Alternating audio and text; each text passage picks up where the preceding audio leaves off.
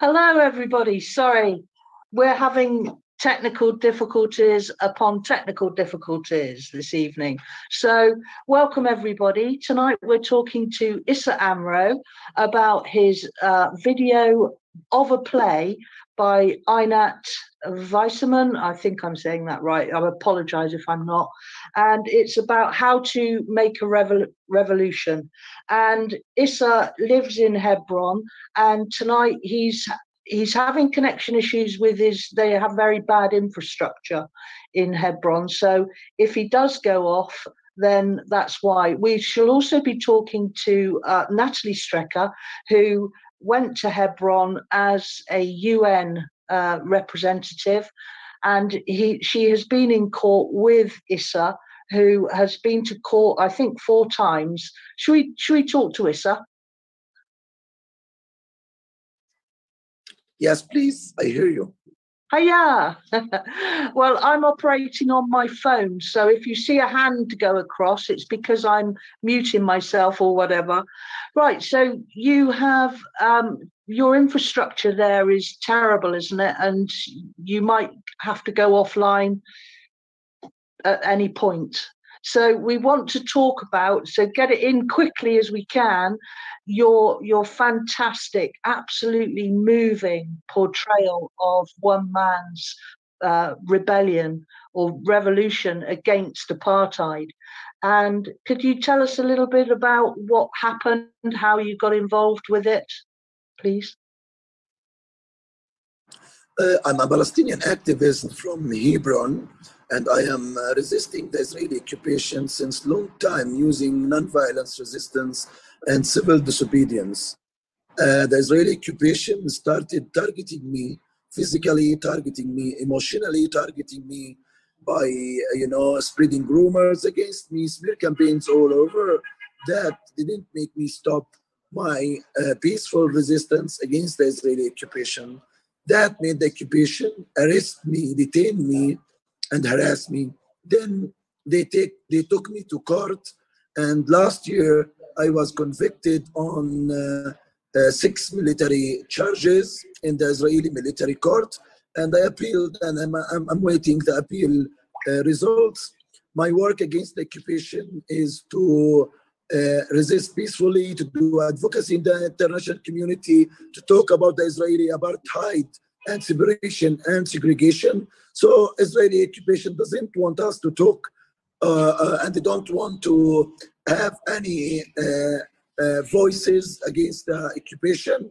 So they, they work hard to stop us. They want to suppress our voices and make our life harder and harder by targeting us physically and arresting us. So uh, my my court hearing was observed by many human rights defenders, and uh, usually the military court conviction rate is more than 99 Oh, we're we're losing you, Issa. We lost you at 99.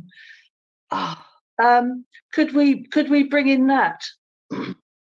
Hi, Nat. Hey, um, Lizzie. Hey. Good evening. Hey, how are you?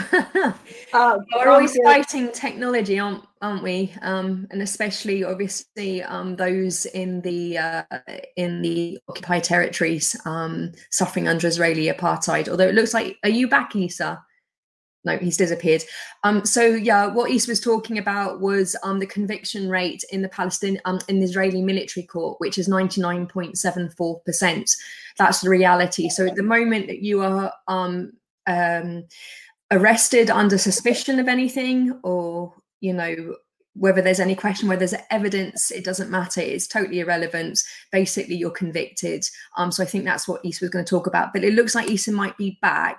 So it'd be better to pass over to him to perhaps talk a little bit about that. Do you want to give me the thumbs up, Issa, if you're able to? I don't know if Issa can hear us. You're sorry, you're muted. I'm going to mute myself. Sorry, Lizzie. I know this is. we don't have the same budget as mainstream media. Oh, he's disappeared again, actually. So, Oh. um, oh no, he's back. Hang on. Right, let me. I'm going to pass Yes. it to Issa. Yes. Hello. So, uh, yes, okay. So Israel tries to stop our uh, resistance uh, and uh, oppress our voices, not to reach the international community community uh, using the military system. In the military system, Palestinians are not allowed to uh, their free speech.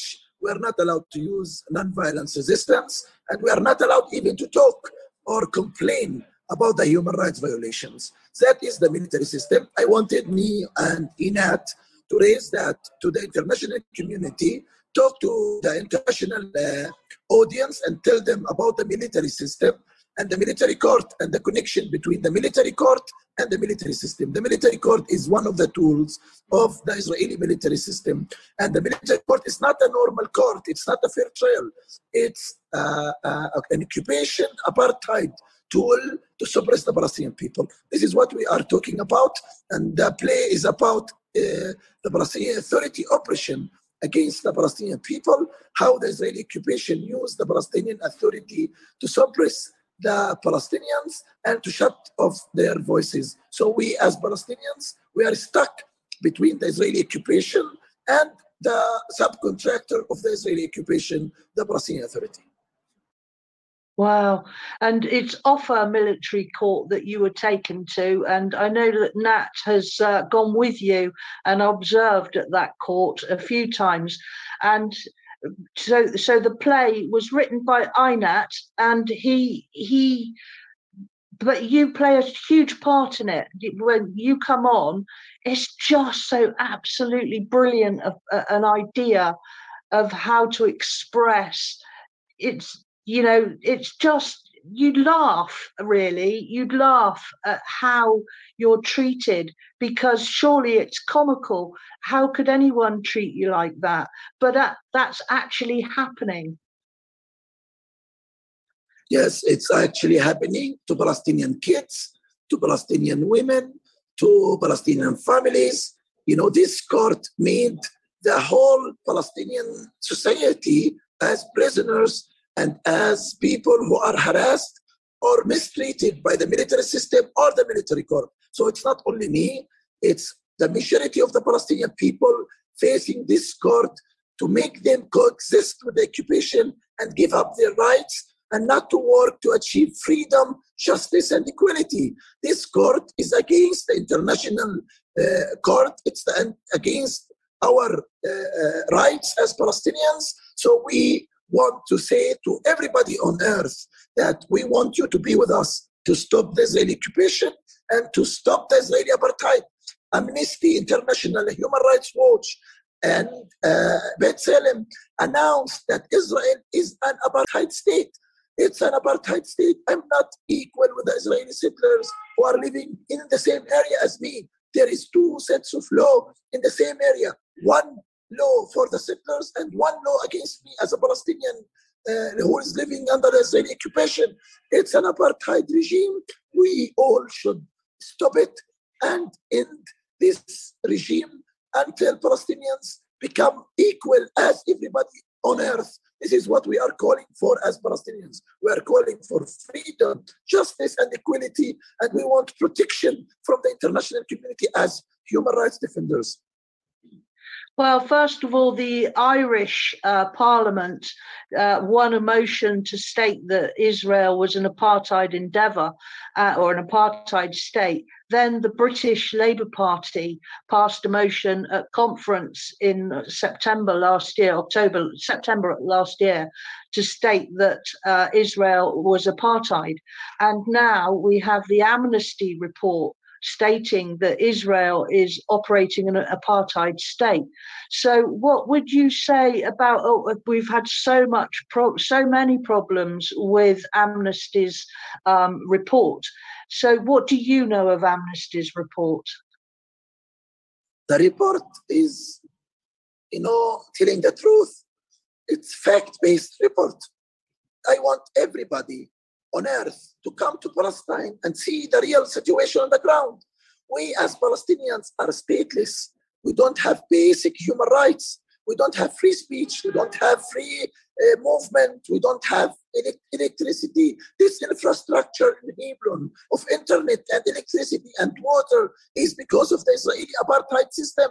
The Israeli settlers, they have high technology. They have extra water. They have extra electricity. And we as Palestinians living under the Israeli occupation, we have almost nothing. Not, uh, not because we are not qualified to have, no, because the Israeli occupation controls everything on our land, controls even our curriculum, controls our importing, exporting our goods, and we are not allowed to produce. They want us to stay dependent on the Israeli occupation. They want us to stay asking, begging for international aid, which we don't want as Palestinians. We want to use our qualification to be, uh, you know, to participate in production and to be as everybody on earth to build our own society, to build our own country, to build our own civil society. But Israeli occupation is not allowing you in Ireland to uh, have a free speech about if it's apartheid or not. How come I am living under the Israeli military law and the Israeli settler who's living few meters from my house is under the Israeli civil law? When you have two sets of law in the same area, what is that? Equality, it's an apartheid. When the Israeli settlers, they have 10 times more water than me. What is that? Equality? It's not equality, it's apartheid. So Amnesty described what is Palestinians suffering from. And we want people, lawyers, to come out and discuss Amnesty International report, not to have it as a political uh, critics or emotional critics. Israel is an apartheid state because of its violation to the international law and because of its you know uh, violation of the palestinian basic human rights. That is the reality. It's not opinion. It's a legal decision and a legal analysis, uh, and it's a legal, uh, uh, you know, it's a result of an illegal research on the ground, and it was investigated by many lawyers and independent lawyers. So it's not my opinion; it's the opinion of Human Rights Watch, which is an American human rights organization, Amnesty International, which is you know an international organization but based on in UK, and Israeli B'Tselem human rights organization. So if Israeli, American, uh, United Kingdom, European human rights organization describe Israel as an apartheid state, someone will tell me it's not an apartheid. Well, yes. Thank you for, for, for that. Well, in the UK, we have always been uh, taught that um, that the Israeli Israel needed to be uh, approved during the Second World War. So, if you went back before the Second World War, you would, if you could visit Palestine at that time, you would see a state, a country that had brilliant infrastructure. We we've seen the garden cellar, the garden cellar of um, I can't remember where he was where he was now. I think it was in Gaza. The the guy that had the guy that had the garden center and it, what, after it was bombed out he and his son still grew their plants and just gave them away and you know this was if this happened in our country in england it would be we would we would all be up in arms. We would all be you know absolutely furious at what is happening to ordinary people. And you are just ordinary people aren't you? So did you got how did you get involved with this play? Did you decide did you um decide that it you know it would be a good opportunity to to tell everybody what was happening I, I promised myself and I promised my people to continue resisting the occupation in spite all difficulties and obstacles and I'm ready to pay the price of my resistance.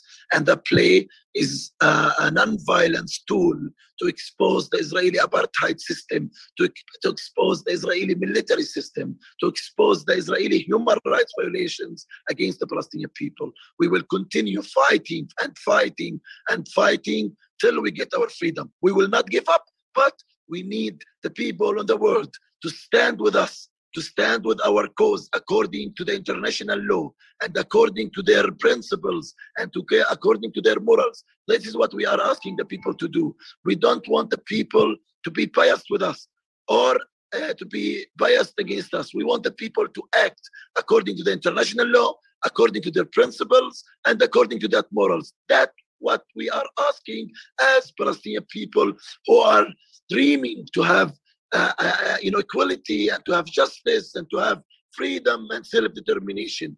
We are people who are really human being who are really you know normal human being want to live as everybody on earth and we don't see ourselves better than anyone else and we see that we are equal with everybody all over the world. This is what we want. We want to be part of the international community with full political and human rights political and civil human rights civic human rights. You have traveled across the world to America, to, to the UK, to uh, many other countries, I believe, um, telling people and speaking out about this. And now we find that the Amnesty report, I, I won't mention your play in particular, but the Amnesty report itself has met with some trouble in Germany. Do you know anything about this?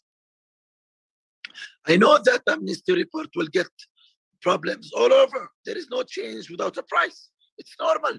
It's normal reaction from many countries. But we, the people who believe in human rights and believe in political rights and believe in the international law, we should stand firm on the fact-based report from Amnesty, from Human Rights Watch, and from uh, B'Tselem.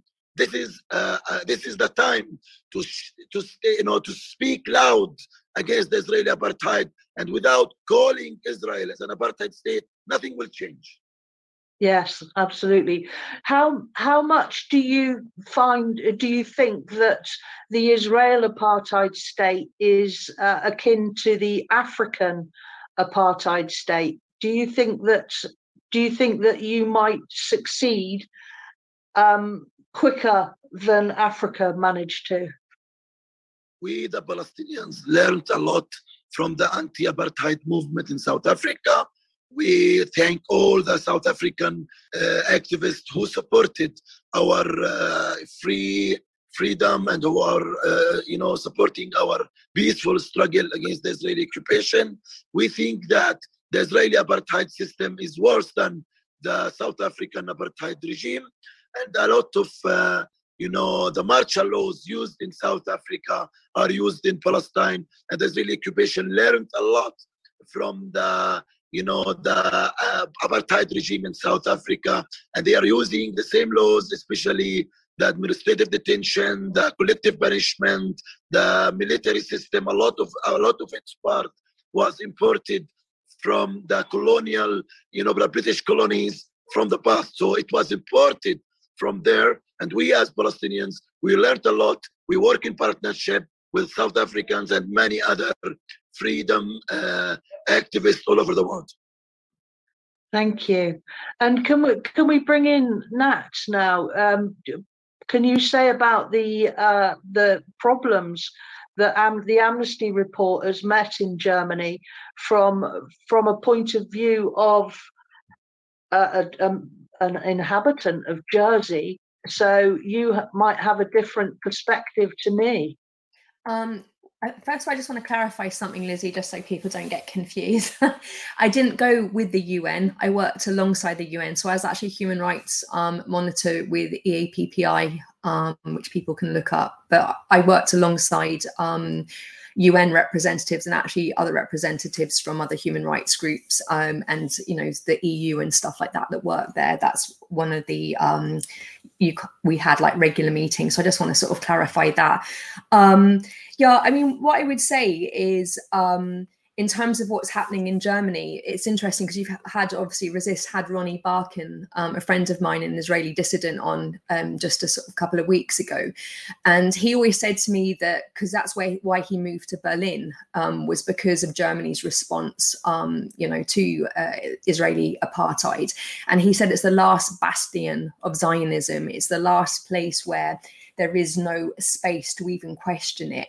And obviously, um, there's a lot of reason for this. You know, unfortunately, as Ali Abunimah, um, said um, of Electronic Intifada, Palestinians are paying the price of Germans' guilty conscience for you know for their obviously um, history of you know attempting to exterminate the Jewish uh, population and um, you know European population, obviously along with the Roma, Gypsy, and Sinti um, communities. What, what, strikes me about that is that uh, the amount of um, people, people, Jewish people who were fleeing from Germany and those countries at that time, um, the the country of Israel, let's put the Zionists, would not would not help them if they went to any other country yeah i mean you know there's i mean that's part of what you know if you look into the the history you know i mean um I can't remember the name of it now. I think it's a Haavara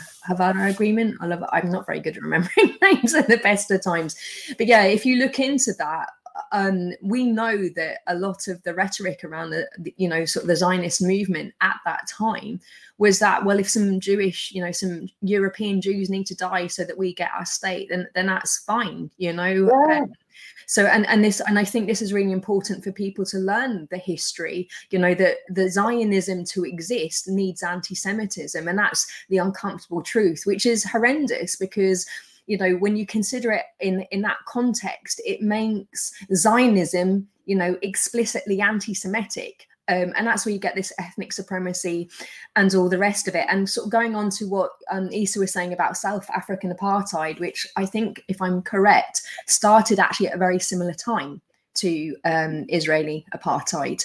Um, but they, it's quite right that they used um, you know the same measures and actually desmond tutu said i think it was desmond tutu that said obviously what he witnessed of palestinian suffering is even worse than what you know the south the black south african community were facing um, during their apartheid apartheid yeah nelson mandela would and nelson mandela would always say without the freedom of the palestinians we have no freedom Absolutely, and, and, I think that's true. If we're not, you know, unless all of us are free, we're not free. Um, but it's important to actually bear in mind that Israel continue to arm and support um, South African apartheid right up to the end. Um, so, sort of returning to the amnesty situation um, in Germany. So what happened was they had posted the report, and then immediately, you know, they must have had I don't know a phone call, but for whatever reason, they immediately um, took it off their um, website. They are if you go and you search for it, you will find a link and it will take you to the international um, site, which is really interesting. But I think it's important to um, read this is um, an article that a 972 mag which are really good um, if you're looking at the um, situation. But um, this is what uh, the german um, amnesty written when they talked about the obviously the reports which basically they, they've been silent on. It said the systematic extermination of jewish people was planned and implemented in germany Anti Semitism in Germany, violence, attacks, property damage, and conspiracy ideologies is still present and at a disturbing high, which is true. Um, the, this places a special responsibility upon the German section of Amnesty.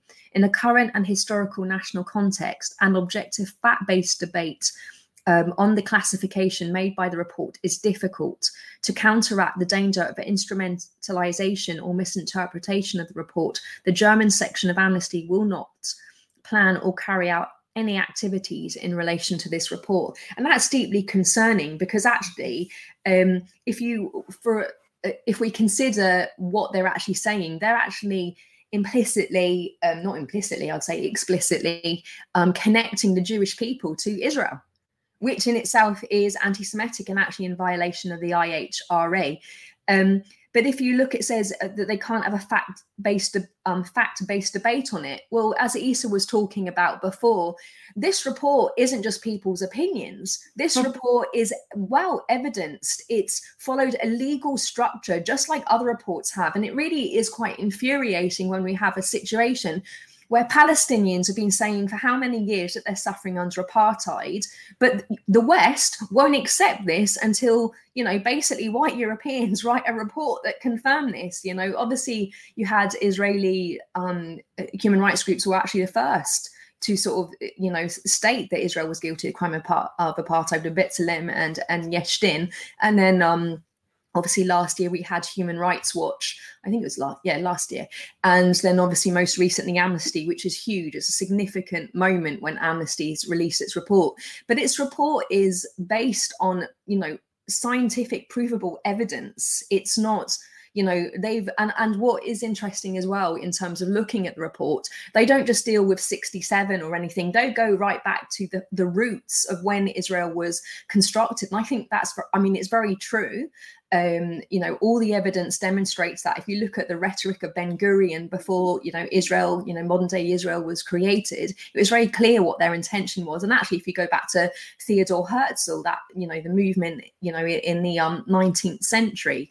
Um, and I think that when you, when you sort of, recognize that fact that's that is significant um that they've acknowledged that that israel as some of us have said, and you know, you've heard me say this many times, that Israel, you know, is a racist endeavor and was from its inception. You know, because the proof was always there. It was built on the backs of, you know, of massacres, broken bodies, and the erasure, you know, total razing of over 500 villages. What do you think about the fact that it scares me that uh, the the influence that Israel has over all of our governments, all of our polit- politics, all of our even down to small little things like um, the the the complete destruction of Jeremy Corbyn and the whole pro- socialist project in Britain. Um, the fact that they that that someone has managed to shut Germany down from uh, on on an amnesty report they've they've almost managed to silence amnesty. And i know people are fighting back um, but you know does it scare you the the, the reach that they have? I mean I, I think what i would say is a, the reason why israel and it's important to kind of get you know sort of look at this in a balanced way the reason why israel gets to do what it does is because of america if America decided that Israel was no longer its ally for whatever um, you know reasons that they, that political expedient, yeah, to to to do so, they they you know they would drop Israel like a ton of bricks. So this is about you know the influence comes from the fact that they are backed, you know, you know, literally funded and armed by America. So um, of course it's concerning when we have situations when you know I mean, obviously, you know, I, I did my presentation. I, I um, Gaz kindly helped me uh, record my presentation from the Resist, um, the Festival of Resistance, um, and it's one of the things that I talk about. You know, is why? How? You know, why are they able to get away with this? And yes, it is undermining our democracy. It's absolutely terrifying. Um, but the reason why is because you know you have special interest groups are aligned with the wider um, interests of the ruling classes you know and and certainly the west to maintain that hegemony to maintain control of resources to have a presence you know in the middle east when you think about oil and and all the rest of it and, and because of where you know where it exists you know in terms of uh, geographically. So i think that um this is where all these things meet. So I think that the reason why they get away with what they're doing is because of all those things aligning with this wider um, desire by you know the one percent, but particularly you know the Western one percent. You know, although I don't know if it'd be any different if you know if Russia and China were in, were more in control. I don't know. I, I doubt it. Um, but I think that yeah, because it aligns with that, that's how they're able to have so much influence. If you look at Jeremy Corbyn, you know, obviously they used a number of things. They tried to say he was a terrorist, an IRA sympathizer. You know. Um, and all these other things but the thing that stuck was anti-semitism and it is part of it is because of um, european guilt part of it is because the lobby is very strong and a reason why the lobby is very strong is because because um, we know that you don't have to be jewish to be zionist and we also know that a lot of zionists you know don't identify um, sorry a lot of jews don't identify as zionist and actually some would be you know see it as offensive and are actually you know strongly anti-zionist. But you have like so if you look at america for instance you know you have the you know the evangelical churches who have a huge amount of weight and influence and a, lot a lot of money um, so they're able to obviously support that sort of movement and i think you you have similar um, in the UK, not to the same extent as America, but we know basically where you know the our government is the US's lapdog. We do whatever it is that you know our government does whatever it is that they want to they want us to do, and I think a lot of it comes down to that. So I am frightened um, but I think it's important to recognize all the other things that it's connected to. So, although it is about Israel in this context, it's not explicit, you know, it's not exclusively rather about Israel, but rather a general maintenance of the status quo. Sorry, I went off a little bit there, but hopefully you got the point.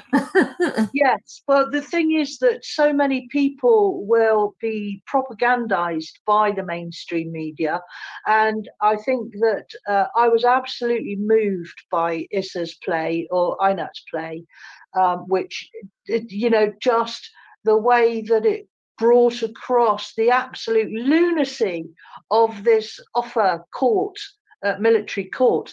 So is Issa still there? Are you still there, Issa? Yeah, I think, oh, right. I, think no I think Paul um, Issa was doing so well, struggling with his with his not feeling very well and his voice, and and yeah, also having to deal with the infrastructure, you know, the failure well, of infrastructure because of If you are able to listen, Issa, we thank you so much for for all your input. You know, I met you at the uh, Resist event in Brighton last year, and you know what you said was just so inspiring and you know you just people are just ordinary people and they're being subjugated and persecuted murdered um, and you know locked up for absolutely no reason and they have absolutely no defense against it uh, Issa was able to come over to London to help with the recording of that play. Yeah. And you also uh, managed to come over from Jersey to London to to help or, or to, to, to take part in the play in some way. So can you tell us about um, you know what what it hoped to achieve and yes. everybody knows the link is in the youtube uh, blurb and uh, you know please watch it and share it it's absolutely moving so, yeah, no, it's, yeah. it's a fantastic play, and and I would, um, I mean, obviously, I was tasked with being um, the fundraiser and also promotion, and also I sort of gave some um, kind of support um, and that's why I, I, was there for the filming, which was amazing and such a privilege to be part of that. Um, and I think, I mean, the intention obviously was to show an aspect of apartheid, which is, you know, watching the Palestinians having to go through the sham court, the kangaroo court that the is the Israeli military court. So it just shows you one aspect of how apartheid translates into reality for Palestinians. You know, I mean, looking, you know, obviously it focused on the case of Issa, but he was talking about all the different groups that go into, you know, that that end up um, having to suffer in the way that he did. You know, he talked about women, but also children. And something that's really important to understand is that Israel is the only state in the world that systematically um, incarcerates children um, you know, there's the um, um, No Way to Treat a Child campaign. If you look at Defence for Children International Palestine, you'll see lots of reports about what happens to children. And quite often I speak about that if you look at it in the context of the UN Convention on the Rights of the Child, which obviously Israel ratified and yet says it doesn't apply to Palestinians, which yeah. is, you know, racist in itself. Um, yeah that in that um in terms of of the intention of the play which by the way in that i did speak to her. She wasn't obviously able to join us this evening. She says that she's hoping this isn't the end of it it's part of a wider project. So she does want to um stage the the play um in theatres in the uk and what she hopes to do is build upon it. So this one focused on the case of obviously Issa, um, and there's lots of stuff I would encourage people to look up if they want to know what Issa, you know, the, what Issa had to face, um, and the sham, you know, court, the trial, and the rest of it. Obviously, watch you know watch the play it's fantastic because that is it, it includes real documentation from from um, that trial um, but there's lots of resources you can find online. And actually, Amnesty, obviously, Issa was the subject of an Amnesty campaign. Um, and I wrote an article on Medium about um, what was happening with Issa. And I went to Ofer Court. I went twice, actually. I went um, the first time I went with human, um, a military court watch. um, which was just horrendous. I mean, you turn up um, at the military court, and it's like you expect when you're uh, going into a court that it will be, I suppose, like a um, an imposing building that's very smart and wooden. That's how I imagine courts to be. But when you turn up at Ofer military court, um, you know, aside from all the indignities that Palestinians face having to go through into it, and they're not allowed to take any food or drink, and they can be waiting for hours, you're literally talking about porter cabins They're just sheds, you know, really. And you go in, and like the first time I went in, I actually had to leave um, halfway through for a little bit because I got into such a state because it was so demeaning and you it was just horrendous. I, I, can't even really articulate what it was like to witness um you know the trial and what would happen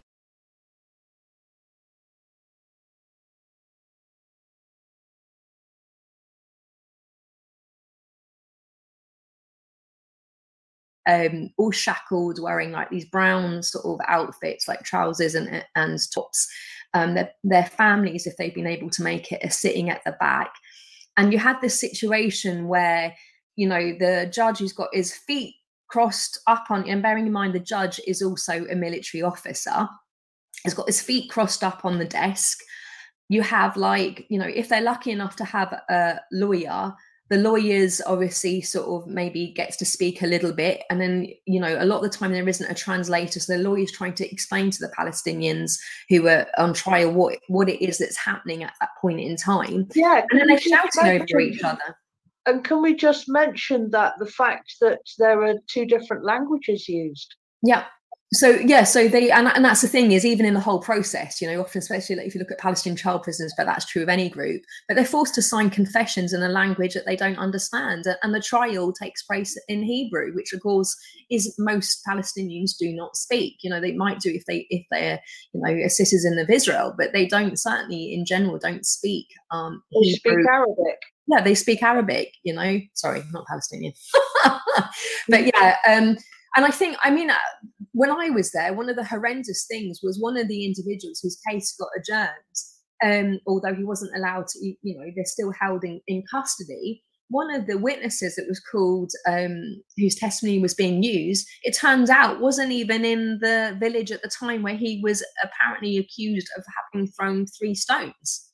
And he wasn't even in the in the village at the time. And and, and this is the, the nonsense that takes place. When I went back to um, um, see, obviously, I went back a couple of weeks later with Issa to support Issa. Um, Ofer again i mean it was slightly different in that because obviously issa is is pretty high profile as an activist um he's well known and well respected he's obviously the only un formally recognized human rights defender in palestine um and he um he was lucky enough to have a good lawyer. So he had Gaby Lasky, who's who's amazing, um, and he had diplomats. So it was slightly better um, in terms of people weren't shouting as much, but it was it continued to be exactly the same. You know, uh, if you watch the play, it'll actually show the footage from the you know um, of the events that the trial refers to and the footage shows that what they're saying is total nonsense. It's just lies. Well, we did. Did we have a clip, Gaz? Um, I'm okay. Okay. Yeah. But so we we don't have a clip of it, but it's just. Um. Oh, now I can see Gaz Gaz's thing, but not Nat. Nat, if you want to say I'm something here. so that you come back on screen. Oh, yeah, no, I'm still here. Hopefully, you can. There we go. See me. There we go. yes. So sorry, uh, everybody who's watching, about the technical difficulties that we're having, but I suspect that we're having technical diff. We never have any technical difficulties until we're talking on this subject. How strange is that? you know unfortunately um, don't have the funding. You see our, our, technology would be fantastic if we were funded by the by the one percent and doing their their bidding. This is what happens. But we're proper grassroots. This is how we build our resilience lizzie and i think it's important as well for viewers to bear that in mind. Well it's it's very it's very nice of you to to think that there is no one playing behind the scenes at making sure that we have technical difficulties nat you know it's nice of you to to be so kind in your in your thoughts. So um, what was so emotive for me um, about the play was that this was one man's story.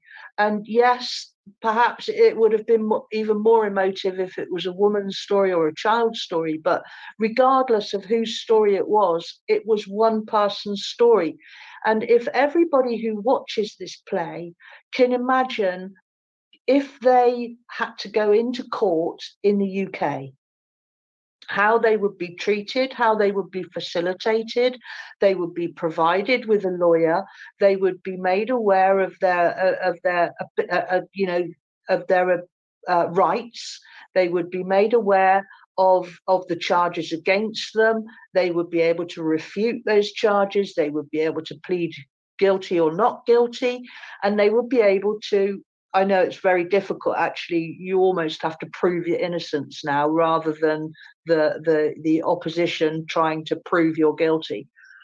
but even so, can you imagine um, as going into a court in the UK and you being treated like that?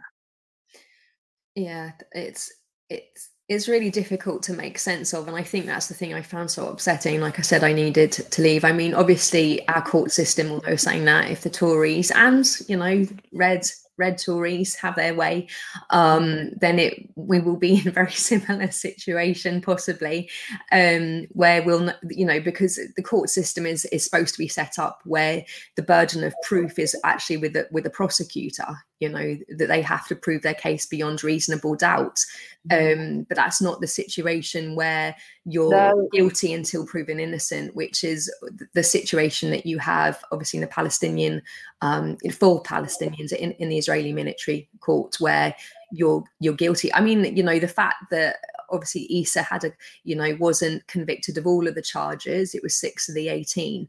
Um, and it, the fact that that was the case and he wasn't convicted for all 18 is is incredible, you know, yeah. Um, which just demonstrates, and, and part of that I would say is because, you know, when Issa was saying we, we, um, we keep fighting, we keep using our voices, you know, we make the um, apartheid, you know, pay the occupation it come with a cost. And i think a lot of that is because it, we really campaigned hard. I, am sure i think that you took part and yeah I, I know you did um, in the twitter storms we had and we got it trending. And we know that that that influenced the outcome to some degree because it was um, highlighted in in the trial itself is that they were aware of this twitter storm which i suppose sometimes when we feel we watch stuff and feel like um, there's nothing that we can do. We feel powerless. But you know, little things like that prove that that isn't the case. We've just got to keep, you know, show that that endurance really. And thank you for introducing the last quarter of what I wanted to speak about. I apologise first of all to the audience. Neither Nat nor I or Gaz, uh, our producer, have access to the chats. So um, I'm afraid your questions will go unanswered, and we really apologise for that. But we want to tell you what you can do. Keep speaking up. Um, yes, they're going to throw you out of the Labour Party. Sorry. But is that any great loss at the moment? No. So it, wear it as a badge of pride, in fact. Take part in Twitter storms uh, and keep sharing the videos, the appalling treatment. A, a child going, trying to go to school. His school is only 500 yards away but he has to pass through three military checkpoints.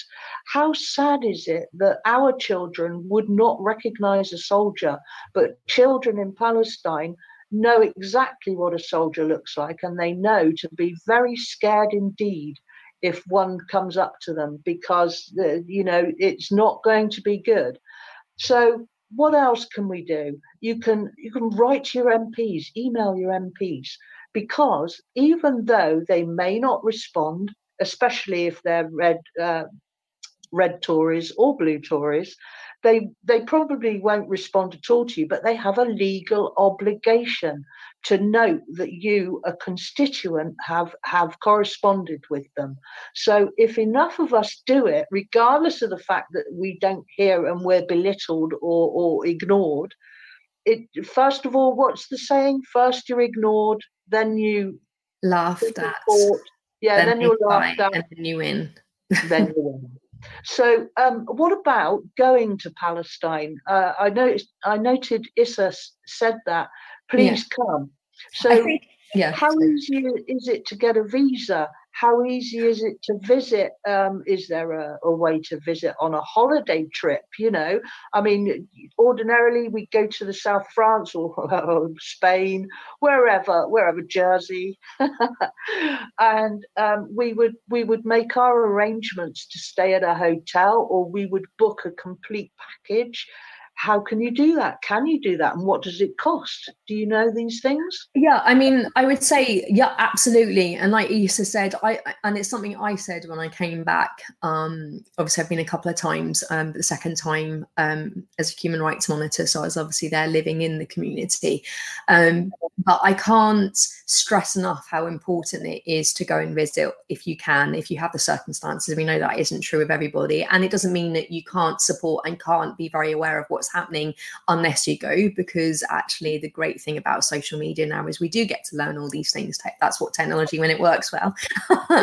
That's that's what you know we we can find out about stuff and actually often when it's when it's happening. Um so I would encourage people to visit. You can, in fact, EasyJet do flights. Um, to um, Israel, so you can go. Uh, we've got two options really um, either via Ben Gurion, which means you go um, obviously into Israel. Um, I mean, either way, you've got to go through is um, Israeli security.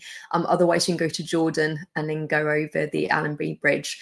So there are two ways, but EasyJet do good flights. And what I would say is there's lots of really good tours that you can go with. So there's Green Olive tours, and I would say to people if you're looking at going, by all means, you can always contact me um, or Issa. um, a lot of you should know, obviously, I'm on Twitter. You can just look me up, Natalie Streck. I think it, my um, handle is at Natalie Streck, S T R E C K E. I think it is one or something like that. Um, so I'm very happy for people to ask me. But you do have Green Olive tours. Um, there are others um, that you can go with. There are different tours that you can do. Um, Youth Against Settlements is always happy to accommodate people there. You need to remember that when you are going to such places like that, you're talking about basics. You know, don't think you're going into some.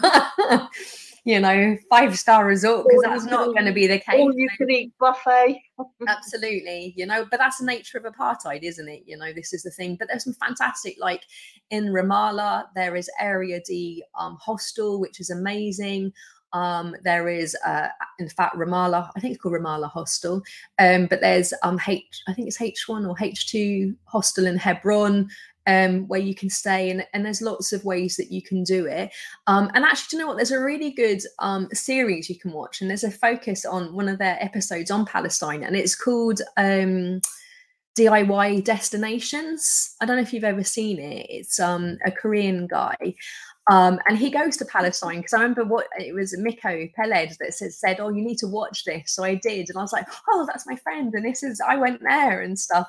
Um, but he gives some really good advice on how to travel to um, in the Palestinian territories um, on a budget and how to do it ethically as well. And I think that's the most important thing is to be very mindful when you go. Because I've had um, associates over here who have gone since I went and basically didn't speak to me um, before they went. And unfortunately, they made decisions that meant they were putting money into Israeli apartheid. And I know that that wouldn't have been a deliberate decision, but I think that you need to be really savvy about this. So if you're going there, it's important to do it in such a way that you're not helping to perpetuate apartheid and rather to support the Palestinians. And what I would also say, just some travel tips, um, absolutely support the um, Palestinians in East Jerusalem who are having a horrendous um, time, obviously, at this moment.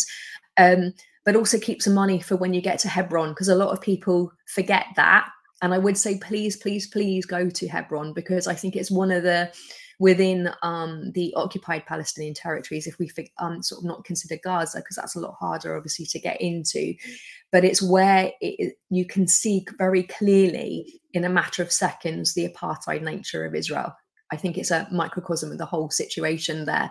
Um, but actually, also stuff's a lot cheaper there. So I'd say spread out your money, support the, the Palestinians in East Jerusalem. Definitely spend some money in, um, you know, Bethlehem, where the uh, Palestinian Christians are that quite often get um, forgotten.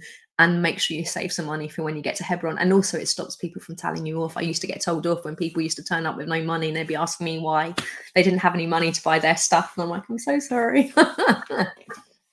Is it, it? Are you risking your life? No, now uh, this is where we can use our European privilege, um, yeah. you know, in in a very positive way. Um, the reality is, you know, if you look at the number of Europeans that have been killed, you know, over the years, I think it's three that I can think of. You know, Rachel Corrie, um, Tom Hurndall, of course, um, and uh, Vic. And I can't remember his name, the Italian guy. That obviously that that wasn't by Israel. So I would say it's very very safe. Um, you know, because Israel's know it's still not in their interest to start killing settlers. You have to be careful of um, because they don't care. well, this is it. This is what we see. We see the. I, I saw a video uh, a few weeks ago, perhaps a month ago, of um, Israeli young people. They were almost children. Um, and they were swearing and shouting death to the arabs and you know we will kill you all and you are worse than worse than scum. And they were very threatening very aggressive. And i i was wondering you know i wouldn't like because i would make it would be clear that i was going to visit palestine. And it would be clear what I thought of Israel apartheid.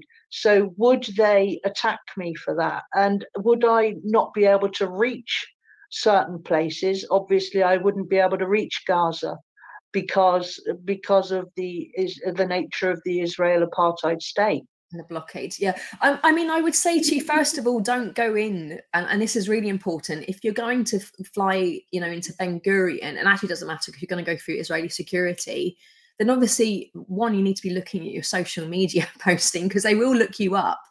Um, so just be smart you know about preparing. That you, you don't go in saying i'm going into the west bank because they're not they'll just deport you. Um, so it's really important to do that. So you know have some plans. I would organize to stay an overnight somewhere that's not going to be questioned um, in uh, you know um, Tel Aviv and then go down to Jerusalem, and that's where you can sort of access the West Bank. Um, but no, I, I, you can get to the sites fine. I mean, I think what I would say is when there's lots of settlers around, because the soldiers, the settlers are where you have are the ones you really need to be careful of, um, because they don't care whether you know if they think you're there supporting Palestinians. But there are always soldiers around, and the soldiers aren't going to let a settler kill you. The only time where you see people getting injured, and that happens a lot, is when people are giving protective presents, uh, like um, the olive harvest and stuff like that. That's when you'll see um, where settlers succeed in attacking individuals, including lots of Israelis, because we know obviously a lot of Israelis go in and support the yeah. Palestinians as well, and we, we, shouldn't forget them in this struggle.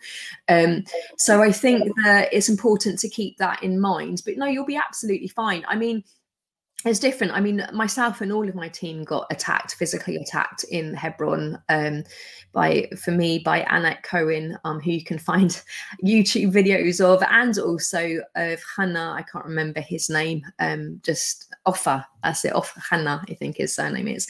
Um, he was just vile real bully. Um i mean he didn't he wasn't as you know aggressive to us in the same way. I mean he sort of physically pushed and knocked the phone out my hand and stuff like that. I've got video footage of that when i did my um podcast with eddie. Um but he wouldn't attack you in the same way that he would a palestinian where he's beating them to a pulp supported by soldiers. So I, I think that you will be absolutely fine. You might see some stuff which is difficult, but this is the reality of apartheid and we can't we need to come to terms with what that means because from that you find your fight and your anger and you know that need to to mm. struggle you know when you're saying what, what are the things that we can do? Well let's have yeah. a look at some of the wins you know obviously bds and, and the rest of it and we can write to mps but don't rely on them. Let's have a look at direct action. I mean look at palestine action. They managed to get oldham you know the elbit in oldham to shut down you know?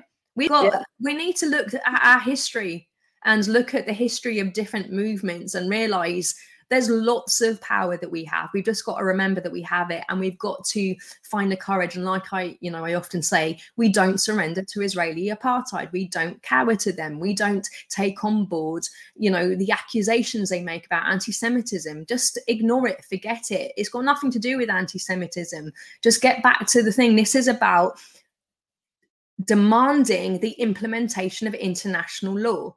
That's what we're demanding is for the Palestinians to be, you know, free, equal, and to have justice. There is nothing racist about that. Anyone suggesting there is are inherently racist themselves. So it is about finding our courage and recognizing, like I always say, yes, labels hurt. Yes, they're not very, uh, very nice, but let's get a bit of perspective. You know, go Palestine, yeah. see what's happening, and then maybe it will help you with that perspective. yeah. Right, but I don't know. Can can you see if we got Issa back or? No, he's still not there, unfortunately. Yeah. Well, I, I'm I'm not surprised. He was having problems beforehand, and he is very limited in his uh, infrastructure, in the technical stuff. Much as we're we're just living it large, really, aren't we? You know, we think, oh God, the laptop won't won't connect to StreamYard. But actually, we've got internet, we've got electricity, we've got food, we've got water. So we are 185% better off than anyone living in the occupied territories. So Um, uh, watch the play, watch the video, share it with everybody you know, write to your MP, email your MP, uh, talk to everybody, go and visit Palestine if you're able to. I'm not sure that it's a family holiday destination. Don't perhaps, if you've got children, then I, perhaps you can't contribute in that way. Um, shut Elbit down shout out about all the Israeli development of, uh, and whatever Saudi Arabia, whoever they're selling the weapons to, all weapons manufacturers must be closed down in the UK, and we can do it, and communities can do it. What else, Nat? Um, well, like I said, BDS. I know we're running out of time, so yeah, um, BDS and and actually, do you know what? I, you know just keep using our voices and also our buying power so don't buy anything that we know like caterpillar and you know when you look at the stuff like that there's lots of things that we can do but i would say we don't give in we demonstrate yeah. our summit and actually to know who's been fantastic in responding to um, the uh, accusations of anti-Semitism is actually the General Secretary of Amnesty, Agnes Callamard. Absolutely amazing. She has held her ground, you know, and even when she's been threatened by the US, who are um, condemning the report and, and and threatening sort of legal stuff. She's going, "I dare you! You take yeah. us. Let's take us to." You know, that's let's look thing. at this through the legal framework. You know, Every, and that's what we everybody do. who's on Twitter, on Instagram, follow these people. Sorry, we've run out of time. And from Issa, thank you so much, and from Nat, thank you so much, and from myself and all of us at Resist. Bye bye, everybody. Bye bye.